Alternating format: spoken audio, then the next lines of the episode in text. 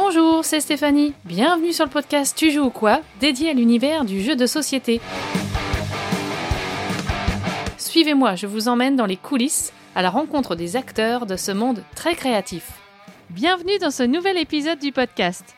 Cette semaine, je suis en compagnie d'Anne-Catherine et de Dimitri Perrier, les cofondateurs d'Explorate. En 2018, ils se sont lancés dans l'aventure de l'édition pour sortir Big Monster, le premier jeu de Dimitri.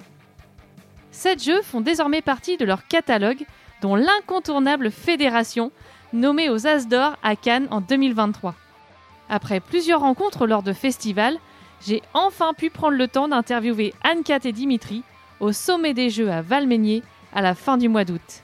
Eh bien, me voilà en compagnie euh, cette fois-ci d'Anne-Cat et Dimitri Perrier. Merci d'être là, donc les fondateurs d'Explorate. Bienvenue sur le podcast. Bah, merci beaucoup de nous accueillir. Alors, ça me fait vraiment plaisir de vous avoir parce que c'est plusieurs fois qu'on se rencontre et à chaque fois avec le grand sourire et on discute euh, voilà, sans trop prendre le temps. Donc, au moins, on a un petit peu plus de temps pour vous connaître et euh, connaître le, parcours de la maison d'édition. Comment est née l'idée et comment vous êtes jeté dans le grand bain de, de l'édition? Forcément, vous êtes des joueurs depuis longtemps. Donc, oui. On peut aussi commencer par là, votre parcours de joueur, peut-être. C'est vrai. Il va être très lié, en fait. Alors, ok. Alors, qui se lance bah, je, vais, je vais démarrer. Donc, euh, en fait, euh, on, on, a toujours joué, euh, tous les deux, euh, dans nos familles, déjà, euh, enfants. Et puis, euh, on s'est rencontrés et Dim est passionné de Magic.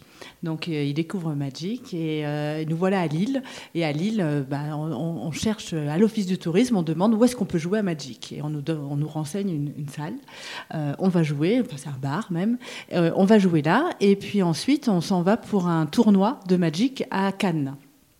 Et à Cannes, Dimitri euh, perd malheureusement à ce, à ce tournoi assez Dans vite. Le palais des festivals. Dans le palais Oui. des festivals. Mais direct, vous jouez à Magic, direct, pas un tournoi, quoi. Oh, assez bon, vite, oui, en oui, fait. oui, assez vite.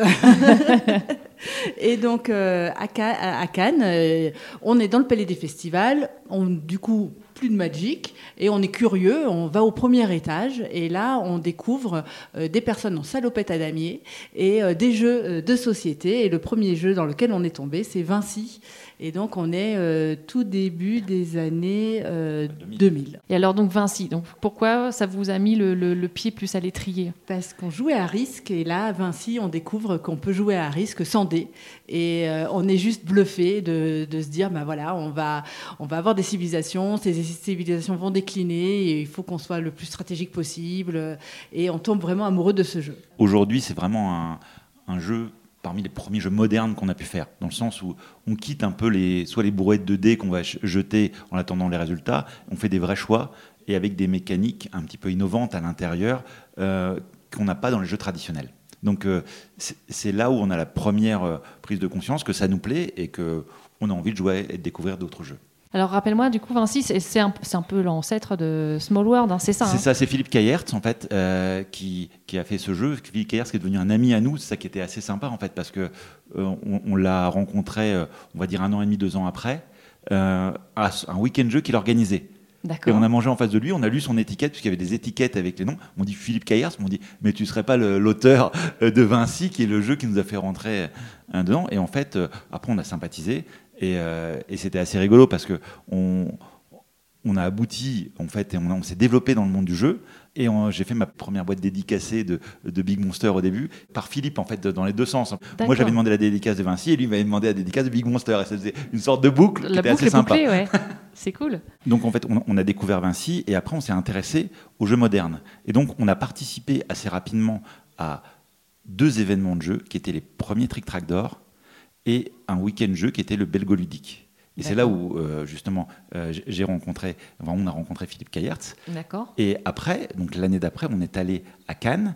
Et comme on avait participé au, au Trick Track d'or, il y avait des nouveaux qui étaient rentrés, qui avaient fait des jeux qui étaient Contrario ou autres, et qu'on allait pouvoir retrouver à Cannes. Des gens nous avaient dit Ah, il y a quelqu'un qui a fait Contrario, euh, euh, il est à Cannes, euh, c'est son premier jeu. Et c'est là où on a rencontré Mathieu Despnous, Roberto Fraga, qui, qui étaient au lancement de leur premier jeu, qui étaient Mmh. sur le côté auteur avant d'être éditeur euh, avec la maison de jeu. Donc il y a plein de joueurs qu'on a rencontrés qui, étaient, qui avaient un statut soit de joueurs, de passionnés ou de futurs créateurs et qui après ont pris des maisons d'édition euh, et ont avancé. Donc c'était assez sympa parce Vous que avez le monde connu du tous jeu les était beaucoup plus prémices, petit. en fait. ouais. c'était beaucoup plus petit, en fait. Euh, et donc, on se connaissait beaucoup plus facilement les uns les autres et ça tournait beaucoup plus. Alors, on était vraiment des joueurs. Hein. On, allait de festival en festival. On, vraiment, on pouvait euh, découvrir les jeux. On était très, très friands de pouvoir jouer, de rencontrer. Mais on ne voulait pas encore passer à ce moment-là côté pro. Par contre, comme on a des amis qui sont passés pro assez vite, on a découvert l'envers du décor d'une maison d'édition parce que on a participé à différents développements euh, de jeux au niveau des équilibrages, des tests ou autres. En, tant euh, que testeur, quoi. Voilà, on, a pu découvrir cette partie-là du, développement des jeux, de l'équilibrage, et c'était des premières notions un peu du côté pro, je dirais. Et c'est ce qui t'a donné aussi peut-être l'envie de, créer toi-même, Dimitri, parce qu'en fait ça a commencé par là aussi. Donc ce qui m'a donné le goût en fait et l'envie d'aller plus loin, c'est à la fois de participer à des jurys euh, au niveau des jeux de société, de connaître des gens et de participer un peu au développement de ces jeux et d'être aussi passionné de jeux tout cet ensemble a fait que j'ai eu envie euh, de me lancer et de développer un jeu. Et ce qui a été un peu à la base de la création de la maison d'édition. J'ai eu une, idée de jeu. En fait, euh, on, a beaucoup joué avec des amis, on a travaillé des, choses, puis on s'est dit ça pourrait être sympa de l'éditer, et on a envie de pousser la démarche jusqu'au bout. Donc, euh, j'ai même pas cherché spécialement à me faire éditer par d'autres éditeurs.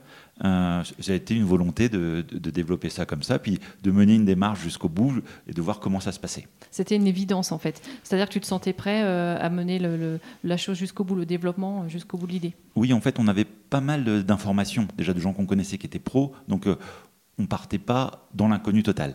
en plus de ça, dans la filière, on, connaissait certains on va dire, tenants aboutissants qui étaient des distributeurs ou autres, qui fait que pour notre premier jeu, avant même qu'on lance notre Kickstarter, on avait déjà un distributeur. Alors que ce n'est pas toujours évident pour une petite maison d'édition qui commence de trouver un, distributeur. Mhm. Et on avait plusieurs même euh, euh, échanges avec des distributeurs différents. Donc tout s'est passé assez vite et ça, s'est concrétisé euh, de façon très positive en fait sur, ce lancement. Et c'est toute une phase où on a eu très très envie d'être sur le terrain. On avait on lançait le Kickstarter, donc on voulait vraiment avoir une petite communauté, enfin fédérer et donner envie de jouer à Big Monster. Et c'est vrai que c'est un jeu qui, qui a entraîné beaucoup d'amitié, euh, beaucoup de, euh, oui, on a fait beaucoup de présence terrain et, c'est vrai. Une communauté. Oui, on avait une, une, communauté très forte en fait sur le terrain. Big Monster, c'est ton premier jeu ou tu avais déjà eu d'autres idées, d'autres protos, d'autres choses, ou est-ce que c'est vraiment celui-ci le plus abouti et... Oui, j'avais déjà fait d'autres protos mais qui n'ont pas été édités. J'ai même fait un, des jeux avec Roberto Fraga, en fait, on a fait quelque chose qui n'est jamais sorti non plus. Euh, et puis après, j'avais eu des, idées, mais euh, là, c'est vraiment le jeu euh, qu'on a pris le temps de, développer et, d'amener vraiment à maturité, en fait. Et, quand on a atteint un certain seuil, hein, je veux dire, de développement, on s'est dit, ah bah oui, ça, peut valoir le coup de l'éditer de commencer l'aventure. D'accord. Alors pour les auditeurs, est-ce que tu peux nous parler un petit peu rapidement du, pitch du jeu et quel était le début euh, finalement de, l'idée? Big Monster était en fait une idée d'un jeu de draft au, début, euh, parce qu'on avait fait une blague à Mathieu Despnous sur un de ses jeux qui était un jeu de draft aussi. Puis après, à force de faire des échanges et des tests, on a eu euh, une idée qui était le fait de dire on va faire un draft différemment.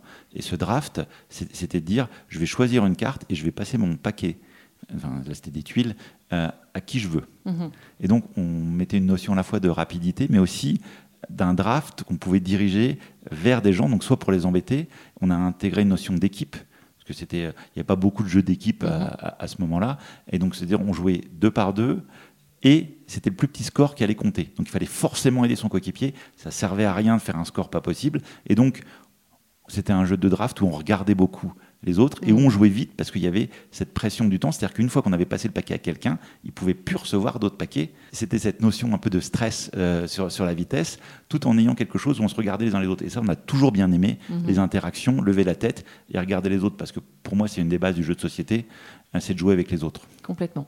Et alors donc, du coup, Explorate, ça démarre en 2008 2018. 2018. Alors, comment on se lance réellement euh, voilà, dans cette aventure d'édition? Bah, une fois que ça y est, on a l'idée, quand on a le jeu, on se dit que ça, ça, vaut le coup, on apporte quelque chose de différent. Euh, bah, il faut monter, euh, faut monter la société. Euh, à ce moment-là, moi, j'étais plus un peu en reconversion, donc il y j'avais cette possibilité de le faire. Et donc, on a réfléchi, hein, on a mis du temps pour se dire, ben voilà, c'est aussi une passion, mais de cette passion, est-ce qu'on veut vraiment faire notre métier au quotidien? Et puis, puis on a, on a franchi le pas, donc création de société, trouver le fabricant pour le jeu jeu, lancer le Kickstarter, hein, puisque ben, c'était important euh, de faire connaître le jeu, de montrer notre démarche de communication aussi euh, pour le, le distributeur. Et c'était parti, mars 2018. Mars 2018, on se lance dans l'aventure.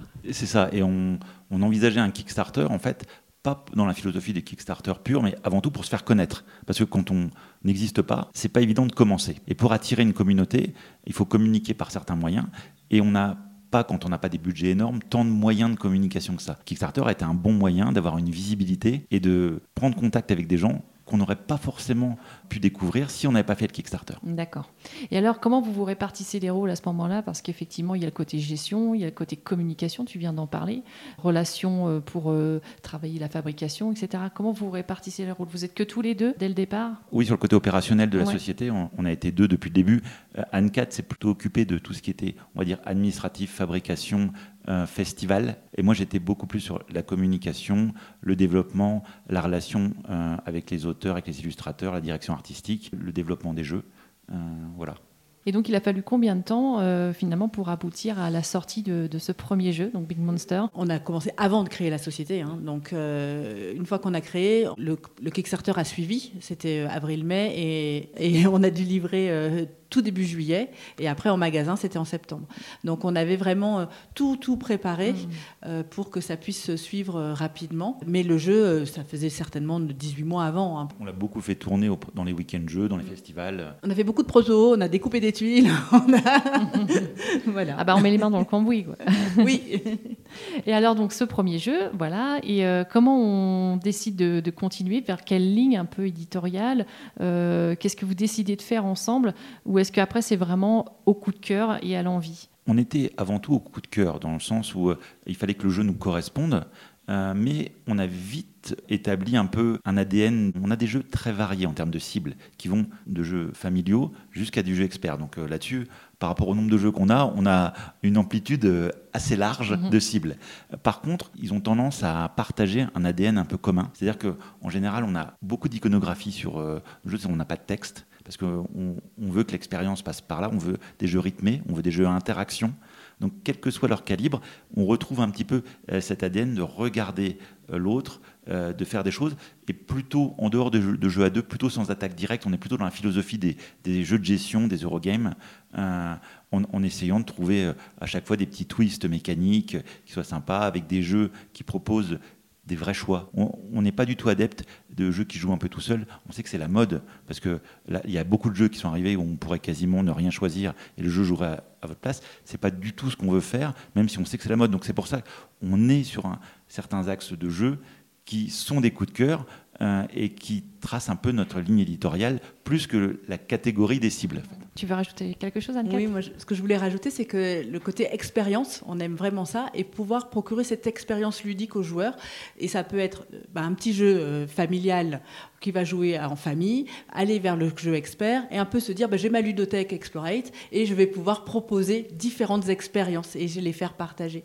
Et c'est vrai que le côté coup de cœur, euh, c'est avant tout c'est ce qui nous mène euh, parce que ben oui, on va y passer des heures hein, sur les jeux, donc il faut, les aimer. Et puis après, moi je dirais ce côté d'expérience. J'aime bien pouvoir dire qu'on progresse dans son expérience ludique et euh, c'est quelque chose que j'ai envie de pouvoir proposer aux joueurs par nos jeux. Un petit élément à rajouter aussi, c'est que quelquefois quand on voit un jeu, il peut être abouti de façon très variable. C'est-à-dire qu'il y a des jeux qui peuvent être très très développés où on dit on n'a plus grand-chose à faire, et d'autres sur lesquels on dit on a beaucoup beaucoup de boulot. Mais le coup de cœur va se passer dans la transposition de dire là je pense que je peux faire quelque chose et le jeu je peux le transformer suffisamment pour arriver à quelque chose qui soit vraiment sympa. Et donc c'est à la fois ce partage avec les auteurs euh, et surtout on est donc sur des discussions de dire pour vous votre jeu il est fini ou est-ce que vous acceptez qu'il soit modifié? Ça mhm. c'est des discussions qu'on va avoir parce qu'il y a certains jeux pour nous, on ne pourrait pas les éditer tels quels.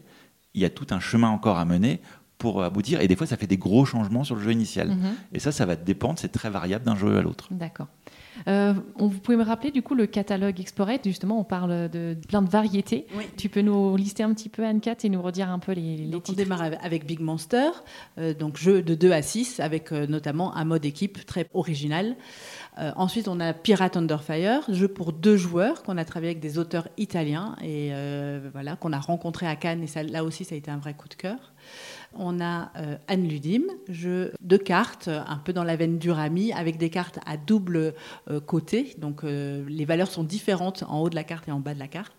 Et ici, ça a été développé par Ludovic Blanc et Dimitri et illustré par Anna Itzik. Donc là aussi, un très beau projet dans l'univers de la magie qui a souffert malheureusement un peu du Covid. Euh, ensuite, on a euh, The Specialist, jeu à quatre auteurs. Donc là, on a travaillé avec Marco et Stefania, nos auteurs italiens, et, euh, nous deux. C'est un jeu où on va constituer une équipe de spécialistes dans le but de faire des casses. Donc on va avoir à la fois des cartes qui vont représenter des spécialistes et des dés qui vont représenter de l'information qui vont nous permettre de recruter ces spécialistes. On a Awimbawe, jeu de pli pour euh, deux joueurs, avec un, auteur de Rouen, Mathieu Roussel. Et on termine avec Fédération en jeu édité à aujourd'hui de Mathieu Verdier et Dimitri. Donc là, on est sur un jeu expert.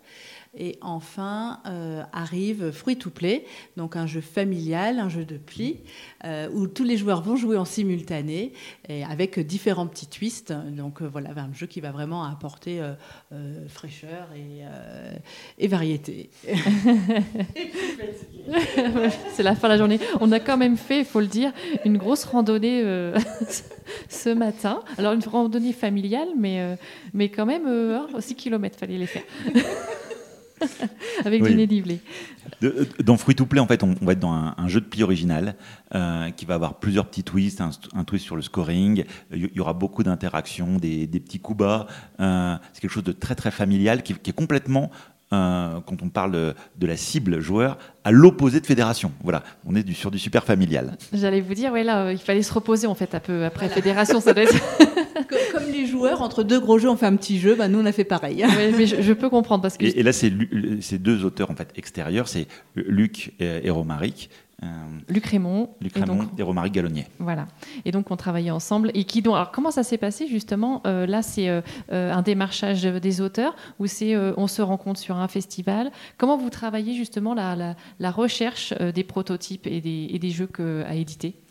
Alors, le sourcing se passe souvent en festival ou par des gens qu'on connaît via des week-ends jeux ou autres. Parce que c'est pas si évident que ça en, candidature spontanée, parce que les formats sont pas toujours très faciles et on n'a pas forcément le temps de lire euh, toutes les règles qu'on nous envoie et ces éléments-là. Donc il y a des lieux comme les, speed dating ou autres, ou parce que les gens nous connaissent, ils viennent nous voir dans certains contextes, mais euh, il y a beaucoup de nos jeux où, il y a eu du sourcing à Cannes, par exemple. D'accord. J'ai passé euh, des festivals de Cannes à rencontrer que des auteurs et des illustrateurs pendant que Anne s'occupait de la partie stand en fait. Et alors justement pour euh, fruit, fruit, fruit, to play. Ouais, fruit to play, ça va en fait. With the accent. Je me suis entraînée avant. Euh, comment ça s'est passé justement l'histoire de ce jeu? Bon, en fait, euh, j'ai rencontré Luc à Cannes euh, Luc me connaissait euh, déjà de vue, on s'était vu en week-end jeu, et euh, donc il m'a appelé pendant que je passais dans un speed dating. J'ai regardé le jeu, j'ai tout de suite bien accroché. On en a discuté après, et, ça s'est fait très très rapidement. C'était une évidence. Anne-Cat, tu avais pu tester aussi? Oui, bah, le soir même, le soir même à Cannes, on a testé dans l'appart. On était quatre à tester et on, a eu un vrai coup de cœur. Oui, j'imagine qu'il faut que vous ayez le coup de cœur tous les deux, forcément. Alors, c'est pas toujours évident de prime abord. Euh, quelquefois, euh, moi, je crois en un jeu à N4 moins. Et des fois, il faut plus de temps à N4 pour. Euh, et la temporalité, pas toujours la même. C'est-à-dire qu'on n'est pas sur 100% de coup de cœur. Dès qu'on voit le jeu, c'est bon, tous les deux, on partage. Des fois, on a des, avis très, très différents. Et à force de, de discussion, d'avancée, de, développement du projet, souvent, après, on se rejoint. Voilà. Mmh. Dis, mais un peu plus de vision. Euh, moi, j'aime bien un, plaisir immédiat et c'est vrai que bah, parfois sur les, jeux à éditer, il y, a du travail encore et il faut sentir ce petit, euh, cette petite fibre, enfin, ce, qui mhm. va différencier. Et euh, Dim le sent plus facilement. donc ça, c'est super de pouvoir avoir cette vision. C'est complémentaire finalement. quelquefois, j'arrive à percevoir des choses parce que je sais que c'est moi qui vais faire le développement. Donc, je les ressens et je dis, même si le jeu aujourd'hui, il est dans cet état-là, on peut le, faire avancer et aboutir à quelque chose qui va vraiment être sympa. Mm. Euh, et, ça, en étant plus sur les bases de développement, c'est un peu plus facile en fait. Oui. Euh, donc il sort quand ce jeu? Alors, il sort en avant-première à Essen le, 4, le 5 octobre, et puis après, euh, fin d'année dans les boutiques. On n'a pas complètement arrêté la date. D'accord. tu parlais du distributeur tout à l'heure, on ne l'a pas évoqué. vous travaillez avec qui? Alors, on travaille avec Novalis chez, chez Asmo. Ok. Et euh, alors moi, j'aimerais bien qu'on revienne un peu sur Fédération, parce que ça a été une longue histoire. je connais un peu Mathieu, euh, voilà, qui est euh, originaire de la même ville que moi, Le Havre. comment s'est fait la rencontre? Parce que lui, il avait déjà bien avancé sur, son, sur son jeu depuis quelques années. Enfin, il y travaillait depuis longtemps, en tout cas. Alors Mathieu travaillait depuis longtemps sur un jeu, mais justement, il bloquait sur pas mal de choses. Et on en a discuté. Et moi, j'ai apprécié toute la base en fait du jeu, et j'avais pas mal d'idées pour faire justement avancer le jeu aussi. Il t'avait fait jouer le proto Enfin, vous étiez rencontrés Il, m'avait fait jouer le proto parce que on avait des, amis communs euh, et, donc on, avait été mis en relation et, j'avais joué le proto. Il y a pas mal de gens qui me font jouer des protos en, en général, comme je suis intervenu souvent au niveau des développements pour donner mon avis sur des, sur des choses.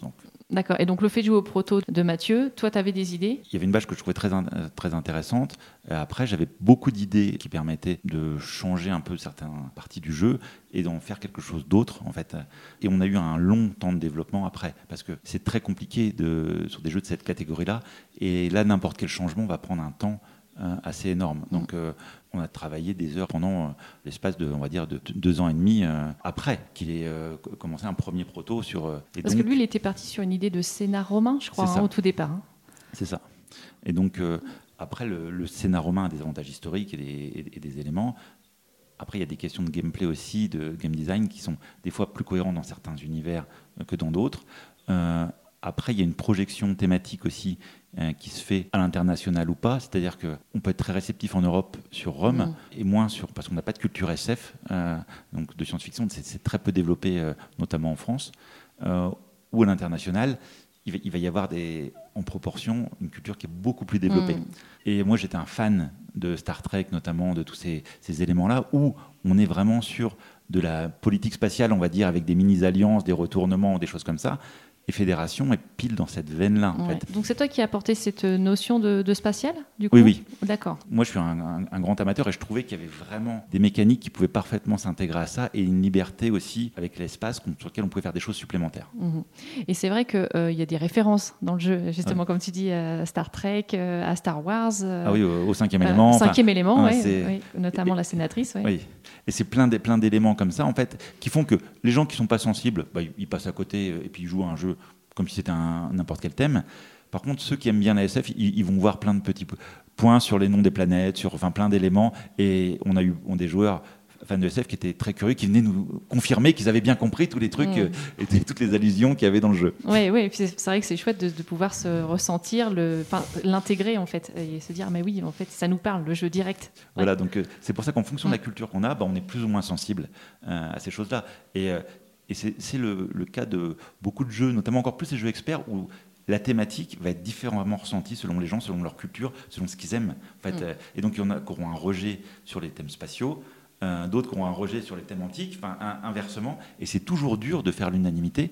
Après, sur un jeu comme Fédération, il y a eu des choix euh, qui ont été faits. Moi, je voulais l'adresser euh, par rapport à des Eurogames classiques, beaucoup plus à un public féminin et un public plus jeune, notamment au niveau des couleurs, au niveau de, de, la visibilité, et qu'on ne soit pas sur un, une alternative de marron et de gris, euh, parce qu'on avait eu beaucoup de remarques. Euh, non, mais de, de jeux purement mm. dans la tradition allemande, où on avait des, femmes joueuses qui nous disaient bah, J'ai pas envie d'y jouer, j'y mm. jouerai jamais parce que c'est comme ça. Donc on a perdu une partie du public geek qui aime ces jeux marron, gris et tout ça, qui nous ont dit Oh, il y a trop de couleurs, euh, je peux pas. Par contre, on a gagné tout un public, et c'était à la fois parce que c'était coloré, c'était vif, et en plus, parce qu'en termes d'ergonomie, c'est beaucoup plus facile mm. quand il y a des couleurs tranchées de faire apparaître des choses de façon nette. Et pour nous, comme on a beaucoup d'iconographie, on veut toujours que l'ergonomie soit au top fait. Et des différenciations de couleurs, ça facilite l'accès. Mais c'est clair que dès la première partie, on a vite les repères très très vite les repères. Enfin moi c'est vraiment la sensation que j'ai eue, euh, même s'il faut se référer, voilà les noms des les, hmm. notamment les, les guides, enfin pas les guides, je ne retrouve plus le terme précis, les, érudits, merci. Oui il faut forcément parfois se référer à leur pouvoir, mais mais c'est vrai que globalement euh, bah, c'est évident en fait, même si c'est un jeu avec beaucoup de profondeur et qui peut et qui est assez complexe, c'est quand même assez évident toutes les mécaniques sont simples en fait. C'est ça. Le tour est simple mm. de jeu. Normalement, quand on a vu l'iconographie une fois, on s'en souvient assez bien. Il y aura toujours des petits détails sur lesquels on va revenir, mais globalement, les gens mémorisent assez bien. Donc ça leur permet de rentrer dans la partie parce que les iconographies ont un sens et ça a été un, vrai défi en termes d'icono parce que j'ai travaillé avec Miguel Coimbra en fait mm-hmm.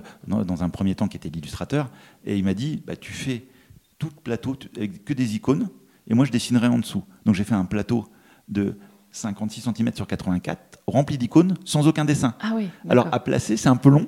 Oui, je veux bien croire, ça bien casse-tête ça. Et donc, euh, c'est le plus gros transparent euh, numérique euh, que j'ai fait. La partie équilibrage, ça a dû être un beau casse-tête aussi, ça, parce que notamment, effectivement, à trois joueurs ou deux joueurs, avec les tuiles qui viennent euh, compléter ou bloquer des accès dans le Sénat, ça a dû être, euh, oui, un, un vrai travail de fourmi. C'était très très long en fait, parce que surtout, Fédération est un jeu très ouvert. Donc c'était un, un des rares euh, jeux de gestion euh, où on peut se passer complètement. Il y a cinq planètes, on peut ne pas en jouer deux, n'importe lesquelles, et gagner. Et ça, c'est rare. Souvent, il y a des filières en fait dans la plupart des jeux. C'est que je fais telle action, puis telle autre, puis je les ferai plus ou moins au bon moment, donc je serai plus ou moins bon. Là, on peut avoir des parties où on joue des choses radicalement différentes d'une partie à l'autre, tout en ayant autant de chances de gagner. Et ça, c'est ce qu'on voulait en fait. Mm. Euh, et ça, c'est le plus long. Parce que équilibrer un jeu très ouvert, c'est beaucoup plus compliqué qu'un jeu de filière. Et c'est vrai qu'on peut effectivement être parti sur deux axes complètement différents et, euh, et avoir des, des scores très serrés. Oui, non, c'est ça. Parce qu'en en fait, quand on parle d'équilibre, les, les gens ont l'impression que toujours l'équilibre, c'est avoir le même nombre de points. Alors, c'est pas ça du tout. C'est avec des stratégies très différentes et des joueurs de même niveau, pouvoir être proches. Et ça, c'est ce qu'on ce qu'on voulait. Parce qu'un jeu, sinon, à équilibrer, c'est facile. On met deux points sur toutes les actions. À la fin, tout le monde aura le même score, en Mm. fait. Et on- il y a des gens qui vont dire, ah bah oui, c'est équilibré. Non, c'est Ouais. pas ça l'équilibre d'un jeu, en tout cas pour nous. C'est de vivre des sensations différentes, d'avoir des vrais choix, des options stratégiques, tout en ayant, en fonction des différents choix, des, des options pour gagner si on joue bien. Et par contre, c'est des jeux aussi où on peut se tromper. Ça peut très mal se passer, une Mhm. partie dans le sens très mal. Ce sera, on pourra toujours jouer, ce sera toujours agréable, mais au niveau du score, ça peut vraiment des fois être déceptif. mais ça, c'est le propre des jeux experts en fait. Ouais. C'est ce qu'on voulait aussi dans les choix, c'est que des fois on se trompe et on a envie de faire une revanche parce qu'on a envie de mieux jouer la fois d'après, puis on va tenter ce qu'a fait quelqu'un d'autre. Donc, Alors dans les petits clins d'œil, euh, il y a aussi euh, le, le diamant d'or, bien sûr. Ah bah oui. Un gros clin. Le gros clin d'œil, parce que forcément, c'était difficile de, de se mettre en compétition euh, avec un jeu pareil euh, Ah, mais de pour les tout- diamants d'or. De toute façon, pour le diamant d'or, immédiatement, j'ai choisi, choisi de l'exclure du diamant parce que sinon ça décrédibilisait le prix. Après, c'était vraiment un contre-cœur parce que c'était. Comme Ah oui. c'est le type de jeu qu'on aime et qu'on l'a développé avec aussi les gens du diamant. Donc en, en fait, on savait qu'il correspondait parfaitement. On a fait voter les présélectionneurs par curiosité pour voir un peu euh, ce qu'il en était. Et, et forcément, euh, ben voilà, il, était très bien classé. Les fait. membres du jury ont tous testé justement euh, aussi les, les- les protos ou, ou pas Ah bah, forcément Il y en a beaucoup Ouais. qui ont contesté, beaucoup qui ont donné leur avis. Donc c'est pour ça que, quoi qu'il arrivait, je pouvais même pas dire je vote pas cette année parce que les autres savaient que c'était mon jeu Bien et sûr. Tout le monde aurait dit c'est biaisé, que ce soit biaisé ou pas en fait. Euh, donc peu importe, donc on pouvait pas le mettre. Mais c'est vrai que ça faisait un petit coup au cœur et donc on a fait un clin d'œil dans le jeu. C'est la ressource euh, la plus rare, ce sont les diamants d'or. Mm. Voilà. Ouais, oui, mais c'était voilà, c'est bien trouvé. mais en tout cas, il a une belle histoire ce jeu parce que forcément, euh, voilà, quand même nomination euh, à Cannes cette année, Cannes 2023. Moi, j'aurais, c'était mon coup de cœur. hein, Ça s'entend, Stéphanie, ça s'entend quand tu en parles. Donc c'est vrai que du coup, euh, euh, bah, comment vous avez vécu aussi ça? Parce que c'était quand même une belle mise en avant euh, de- du jeu forcément, mais d'Explorate aussi. C'est encourageant. Alors en fait, ça a commencé encore avant. En fait, les, les premiers, euh, les premières mises en lumière, en fait, on, sont venues des États-Unis. En fait. Euh, parce qu'il y a eu Rado, qui est un des grands blogueurs en fait euh, qui a beaucoup apprécié le jeu, donc il l'a mis dans les jeux qu'il voulait jouer à, à Essen, enfin qu'il voulait acquérir. Et en fait, à Essen, on a Tom Vassell, qui est le, le blogueur le plus connu quasiment, qui est venu sur notre stand parce qu'il avait apprécié Big Monster as a spécialiste D'accord. qui est venu me parler et on- quand on, on a échangé avec lui, euh, je, je lui ai demandé si c'était son type de jeu parce que c'était un jeu expert par rapport aux autres et que je savais pas s'il jouait à ce type de jeu. Il a dit oui oui, euh, moi je joue à tous les types de jeux.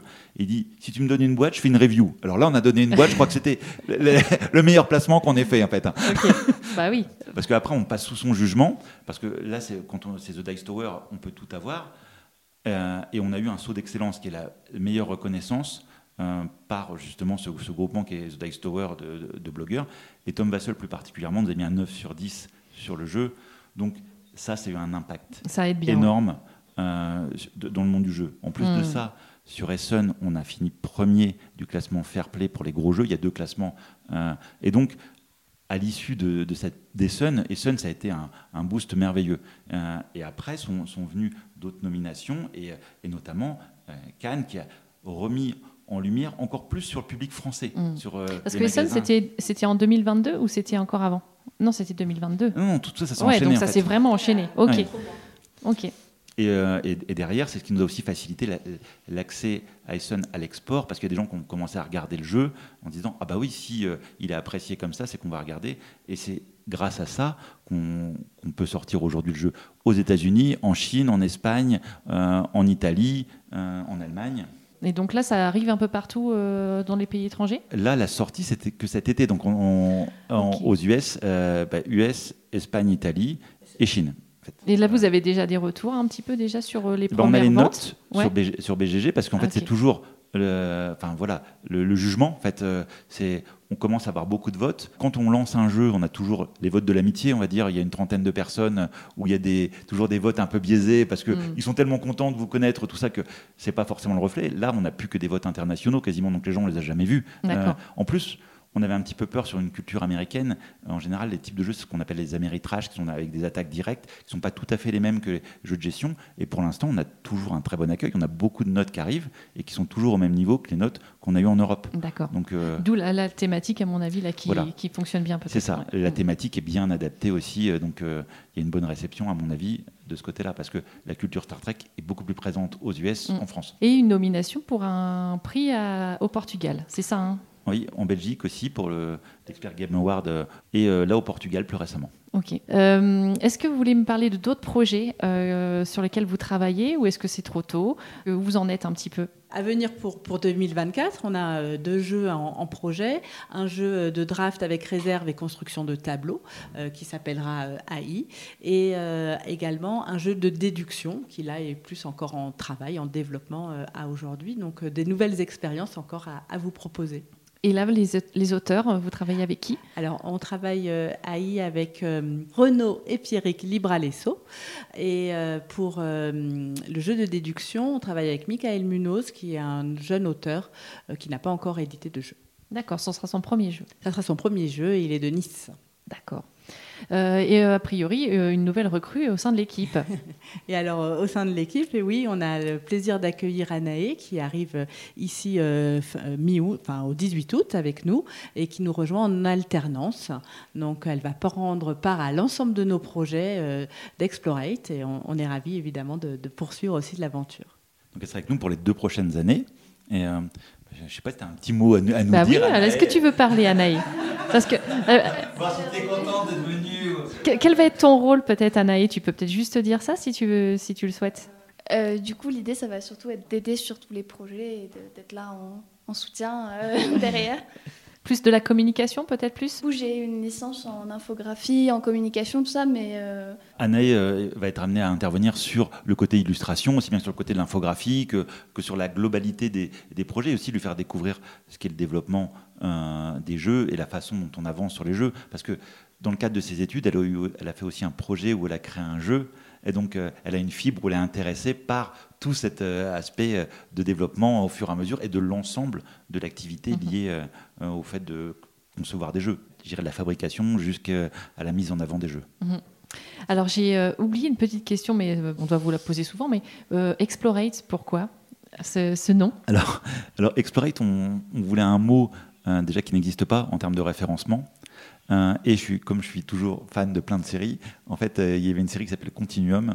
Et euh, à l'intérieur, il y avait un groupe de rebelles qui s'appelait Liberate, avec un 8. Ok. Et, et en fait, euh, l'idée de- dans les jeux, c'est qu'on a envie de- d'explorer de nouvelles pistes ludiques. Et on s'était dit, bah, ça peut être rigolo, parce que dans la consonance, euh, ça fait un peu une notion d'exploration en gardant le 8, qui est aussi le mois d'août, parce qu'on est tous les deux du mois d'août, en fait. D'accord. Et en plus, euh, Anaï arrive au mois d'août. C'était euh, Et, et- et Anna- du mois d'août aussi.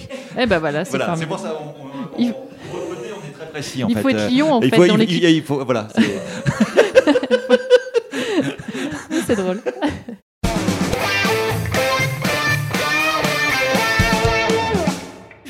De terminer par le portrait chinois ludique, comme j'aime bien terminer l'émission.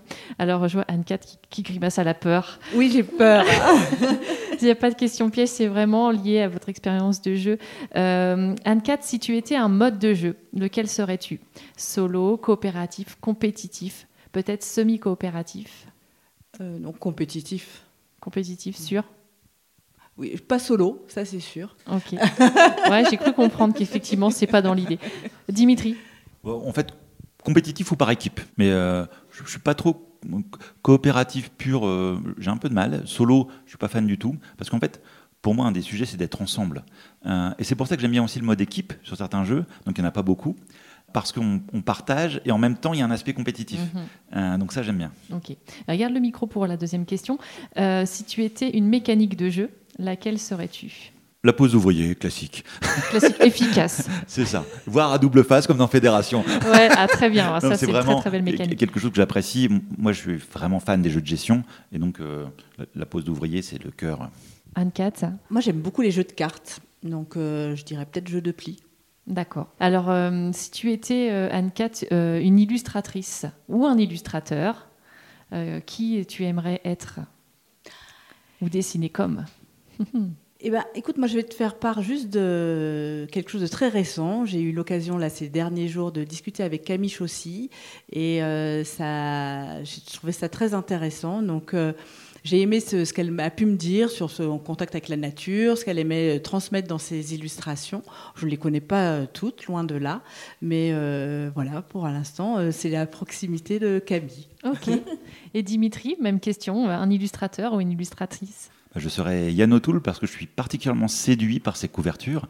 J'ai adoré On Mars. Je suis euh, vraiment adepte de la couverture qu'il a fait pour euh, Kanban, euh, la deuxième version, et euh, Weather Machine. Donc, euh, toutes ces couves à chaque fois euh, véhiculent euh, un certain côté euh, de séduction aff- affective. Ça me donne envie de jouer au jeu. D'accord. Euh, bah, écoute, je vous propose de, de me donner peut-être une idée de, de personnes à interviewer pour euh, ce podcast sur un prochain épisode.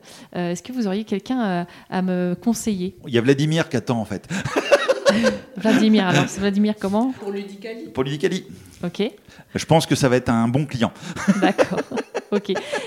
Bah écoutez, merci. Je propose qu'on termine comme on termine euh, les différents podcasts et les différentes vidéos avec notre phrase habituelle. Donc on, a le droit de la refaire deux, trois fois si ça marche pas. Euh, donc au jeu d'Explorate, tu joues quoi? Et le tu joues quoi, on le fait ensemble. Ok? Alors, au jeu d'Explorate, tu, joues quoi? ou quoi? Merci d'avoir écouté cet épisode jusqu'au bout.